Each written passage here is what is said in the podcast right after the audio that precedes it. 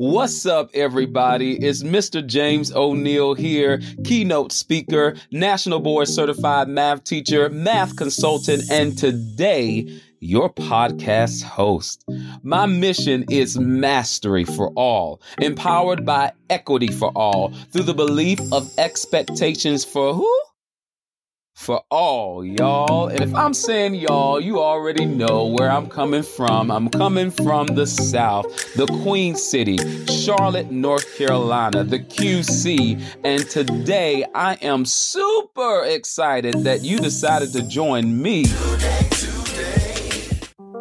all right, so today is another one of those days where it's just off the dome. And if you know what the dome is, it's off the top of my head. However, I'm feeling, however, I'm flowing. And I just wanted to just go in for a little bit about this. And it is all students deserve grade level instruction.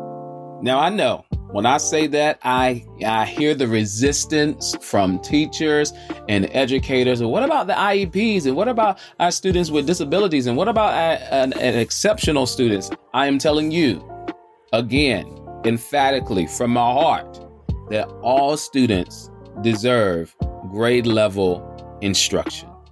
Okay, and I'm not talking about plans that are legally binding I am talking about students that are sitting in classrooms where teachers have made the decision that they do not deserve to be on grade level because of the gaps that they have.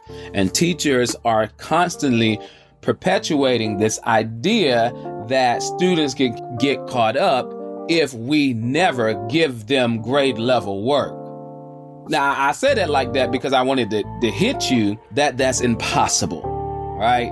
And it's a mindset shift that I am telling you today that even our kids who are exceptional, that have plans, that have 504 plans, that have IEPs, that the goal is for them to see grade level instruction. Now I know our systems are not all set up. Now I'm not talking about now y'all don't don't listen to what I'm saying because I'm in the system. I understand the system as much as I understand the system. I've been a part of the system for the good and to the for the bad. Okay. I am not saying that our system is set up for all our kids to have success. I am saying that the systematic way in which we think specifically classroom teachers and instructors and admin, the systematic way that we think we are not setting our kids up for success because of the simple fact that we just don't believe they can do it. Y'all, I don't know why I'm going in this early, but I, y'all got uh, listen. Don't click me off, kick me on because I want you to hear mindset shift. I want you to feel the energy of the shifting of the mind. And I want you to hear my story. I literally was in from 2008 to 2015. I taught, and if you heard the podcast, in the fourth most violent city according to alarms alarms.org in America for cities over 10,000 people per crime or per violent act. This was the fourth most violent city in America in 2019. Okay. And so this was the report said. Now, I lived in a time where I know that I knew it was a place of violence. I lived there for two years. And so we were a failing school right? And the state was coming to come and take us over. I didn't know this at the time. I was in Pittsburgh and I just needed a job. I left North Carolina and I'm just like, oh, I'm going to Pittsburgh um, because that's where I felt God was leading me um, to. And I and I lived there for eight years and taught seven years while I was there. And while I was teaching there, because I was a newbie, never been in a classroom before, never had my own classroom. I'll say it like that because I went to student teaching, never had my own classroom. I had this mindset and this mission that black kids are going to learn under me. I don't know the drama. I don't know all the beliefs and the system. I'm just fresh off the press and I'm just like, I'm here to make a difference. And because that mindset has always been my mindset. Now, when I say black kids, because I was a black male, I was, I am a black male, and I know that growing up, it just seemed like people didn't believe that we can do it. But why am I doing it? And I had this narrative. God, I'm just like, I'm really strong about this right now. I have this narrative in my mind that I'm not exceptional in the sense that I'm the only one that can. No, I know others can. And so my belief system spoke to my lesson planning, spoke to my instructional design, spoke to my instructional practices. My belief system spoke to who I believe could do what I was teaching. And so what ended up happening is that year after year after year, there was growth with my students. And there were, if you're in the fourth most, most violent city, then you know you have challenges. You know there there's probably poverty, there's probably violence because you're in the fourth most violent city. You know there's probably drug action. There's a lot. But even in there, in that a lot, there's still a child that needs to be loved. There's still a child that wants out of this lifestyle. I know it's systematic. I know it's a cycle. I know that I know my boys got caught up in the drug game. And I know they got caught up. And I know my girls, by the time 10th grade, it was just like, if you can make it through 10th grade and not get pregnant, that was the year of pregnancy. I know. I knew about the trauma of this community. I learned about it and I lived there. And so I saw it. I knew in the summertime I had to pray hard because I knew somebody's going to get shot. It was the cycle of the community. But when you lived there, you also knew that there were so many loving parents. There were so many, so many supportive parents. There were so many loving and supportive teachers that wanted to see students succeed and supported them. There were so many horror stories that kids went through that you could not believe that this was happening here. But then there were so many success stories of students working their way out to be something, to go somewhere. And so I knew then and there that my mindset was different from a lot of people. And I say that because I want you to understand that that child does have a story.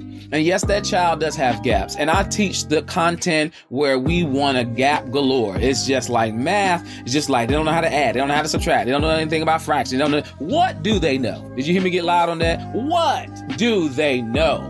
Like they didn't come in. No child is standing before you, sitting before you, a blank slate it doesn't matter how many guys, they know something.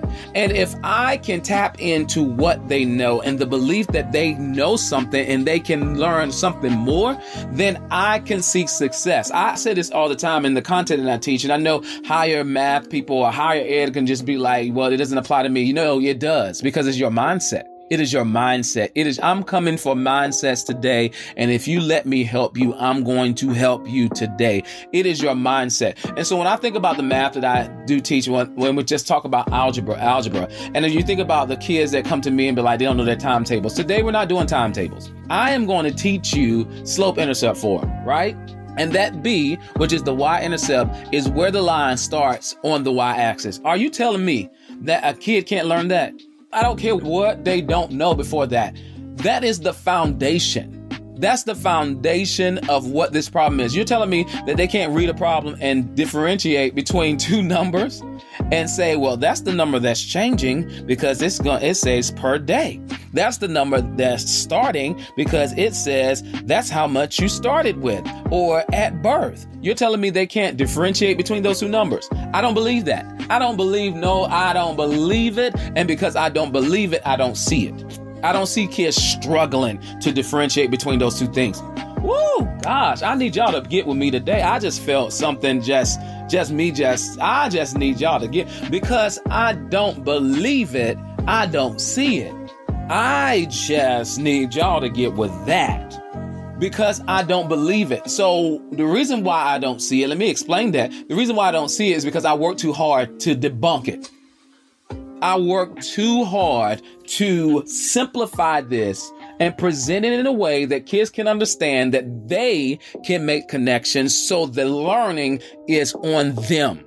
I work too hard to break this down for you to believe that this is going to be extremely hard. No, not, no, ma'am, no, sir, not for my class. And because I don't believe that kids can't, I don't see kids can't. Yes, there are times, let me just be honest, there are times when you look at a child and you're like, I'm not able to get to their belief system. So much trauma, so much, and, and somebody gonna try to use this as an excuse. You got 25. No, no, ma'am, no, sir. I'm talking about two or three kids. I know, no, ma'am, no, sir. No, no, I'm not talking about that's my whole class. No, that's your whole belief system. That's not your whole class. That's your entire belief system. You need to believe something different about those kids, and you need to believe that they deserve grade level instruction. I don't know why when I get into these talks, I need to stop naming these before I start talking because when I start talking, it now shifts. Because I want to just name this podcast Believe in Your Kids. I want to change name this podcast It's Your Mindset. I want to name this podcast the that I don't see it because I don't believe it. And that is the God knows truth to what I have seen over the 15 years in my classroom. I stepped in my classroom a clean slate saying that they're going to learn today. And I remember walking into, I remember walking into this classroom in Homestead, Pennsylvania. No, no, Homewood, Pennsylvania, which was considered the hood. I remember sitting in the back at a desk and watching kids, it was like kids gone wild because Mr. Porto was retiring and he ain't care no more. And I was just like, well, I need a job. And this this is what they're this is the closest thing I can get to a job. And I remember taking over that class and those kids gave me so much resistance because I actually taught them. And they were actual oh gosh, I'm oh I just had a flashback to my students then. And they were actually learning. And it was a battle. Y'all, when I tell you it was a battle, oh gosh, it was a battle because they were cussing and they did whatever they wanted to do. And I had to come in with correction. And I had to come in and be like, y'all, we're going to learn today. And in that short amount of time, those kids made annual, yearly progress. That class. This is me fresh, fresh out, fresh off the press. Just, just wet behind the ears making progress because what do you believe about your kids? Like, I believe they deserve grade level instruction. I believe that they should not be doing seventh grade math when they're in eighth grade math. I don't care that they don't know their timetables right now. Is that what we're doing today? What do they need from that part of the timetables? I don't care they don't know fractions today. What do they, do they even need fractions today? We're today, we're talking about graphing. We don't need fractions. The only thing we need to understand the numerator, denominator, rise, overrun. That's what we need today. Today, we're talking talking about translating points. We don't need multiplication today, right now, until we get to dilations. And, and the dilation that we get to, y'all just multiplying by three and four is no negatives. And so it's like, what do my kids, where are they at? And what do I, did what do they need? And how do I get them there? They deserve grade level instruction. They deserve teachers who believe that they can. They've already seen so many people that don't believe that they can. If you're teaching in a community where there is deprivation, situation where there are lack of resources, you already know your kids are dealing with a mindset situation where they use they go home and they see non-belief. They they go home and they listen to people many times that don't believe in them. They look around in their community, they don't see belief. I'm sorry, yeah, you have to be the hope. I'm not sorry. Yes, you have to be the hope. You have to be the light. You have to be the person that encourages them to be their best. And that's the role that you take on because you're the teacher. And if you're saying you didn't sign up for that, then you didn't. And you might want to get out. And I know that that hurts because you're just like, well, who? We already got a teacher shortage, so who's going to do it? Somebody's going to be called to do it. I just don't believe God is going to leave himself without a witness. That's why I used to hear growing up from uh, elect lady. God is not going to leave himself without a witness. There is going to be someone that have to be trained. And this is why we our teacher programs are trash. I'm going to say it because they don't prepare you for this. Just because I know calculus doesn't mean I can teach it. It's just like, y'all, the system is so horrible in preparing us to get into that classroom and to really make a difference. Somebody needs to check your temperament. Do you know that many first time teachers have struggle with discipline, struggle with correcting kids? And that's the thing that I was. I remember sitting in the classroom Miss Cherry, Miss Cherry at the time, and we did not get along. But I remember her one day, there was this smart mouth little girl who just wanted to run her mouth all the time. And I just did not know how to combat that. And she just looked at Miss Miss Cherry, and I appreciate her saying this. She was like, You need to give her a consequence. Like she keep talking to you a certain way. you need to give her a consequence. And when I gave her that consequence, I was like, oh, that's what that feels like. Okay? Somebody needs to teach me how to give consequences. I need to be coached in that. And because we're stepping into classrooms where we're just really wet behind the ears, and many of us have a story of why you want to be a teacher, but when you get into the conditions of some schools, when you get into the administration, the lack thereof of some schools, that things start to wane. You start to leak like, why do I want to do this? Why do I want to do this? Why do I want to do this again? Because the conditions are not favorable for many, many, many teachers. But I believe our students deserve grade level instruction. They deserve an educator in front of them that believes that they can. And I'm saying that can be you. I'm saying that can be you. I am saying that should be you. And you should do some work. I had to literally work on who I thought could or couldn't. I remember even doing some math that struggled that I struggle with, and I literally will keep that from my students because I was like, if I struggle with it, I know they're gonna struggle with it. No, sometimes James, they're not. Sometimes they get it quicker than you. Woo, and that deals with my pride, right? Because I'm the bearer of knowledge and, and no one knows more than me and no one can make a greater connection than I am. And I had to deal with that. Still dealing with that to some degree, but I've come a long way in depriving my students from brilliance because I struggled. I am not the ceiling. I am a door right? When you're the ceiling, that means you can't go higher than me. No, when you're a door, you're you're giving access to students. And I had to transform my mind to be like, give them access. And what I discovered is the brilliance of some of my students that saw things in ways that I could not see it, even though I had been teaching it for 10 years, because they were given the chance to make the connections, which many times when I was in school, I was not given the chance to make the connections. I was just told this is what it is, this is how you do it, and this is not even why. Our kids deserve grade level instruction. Our kids deserve someone who believes in them. Our kids deserve for you to be able to support their learning. And yes, is a lot. And yes, they're a lot. And yes, some days they get on your nerves. And yes, some days they want to fuss and cuss and, and say they hate you. And then the very next day they're like, hey, Mr. O'Neal, you got some food. Like, I, I just don't get it. But to them, at that moment is uh, they're not rational beings. I have to be the rational one. And so I wanted to encourage you today is that our kids deserve grade level instruction. And you deserve to go through the process to believe in them. Okay? That's all I got for you today. I hope something I said helped you out.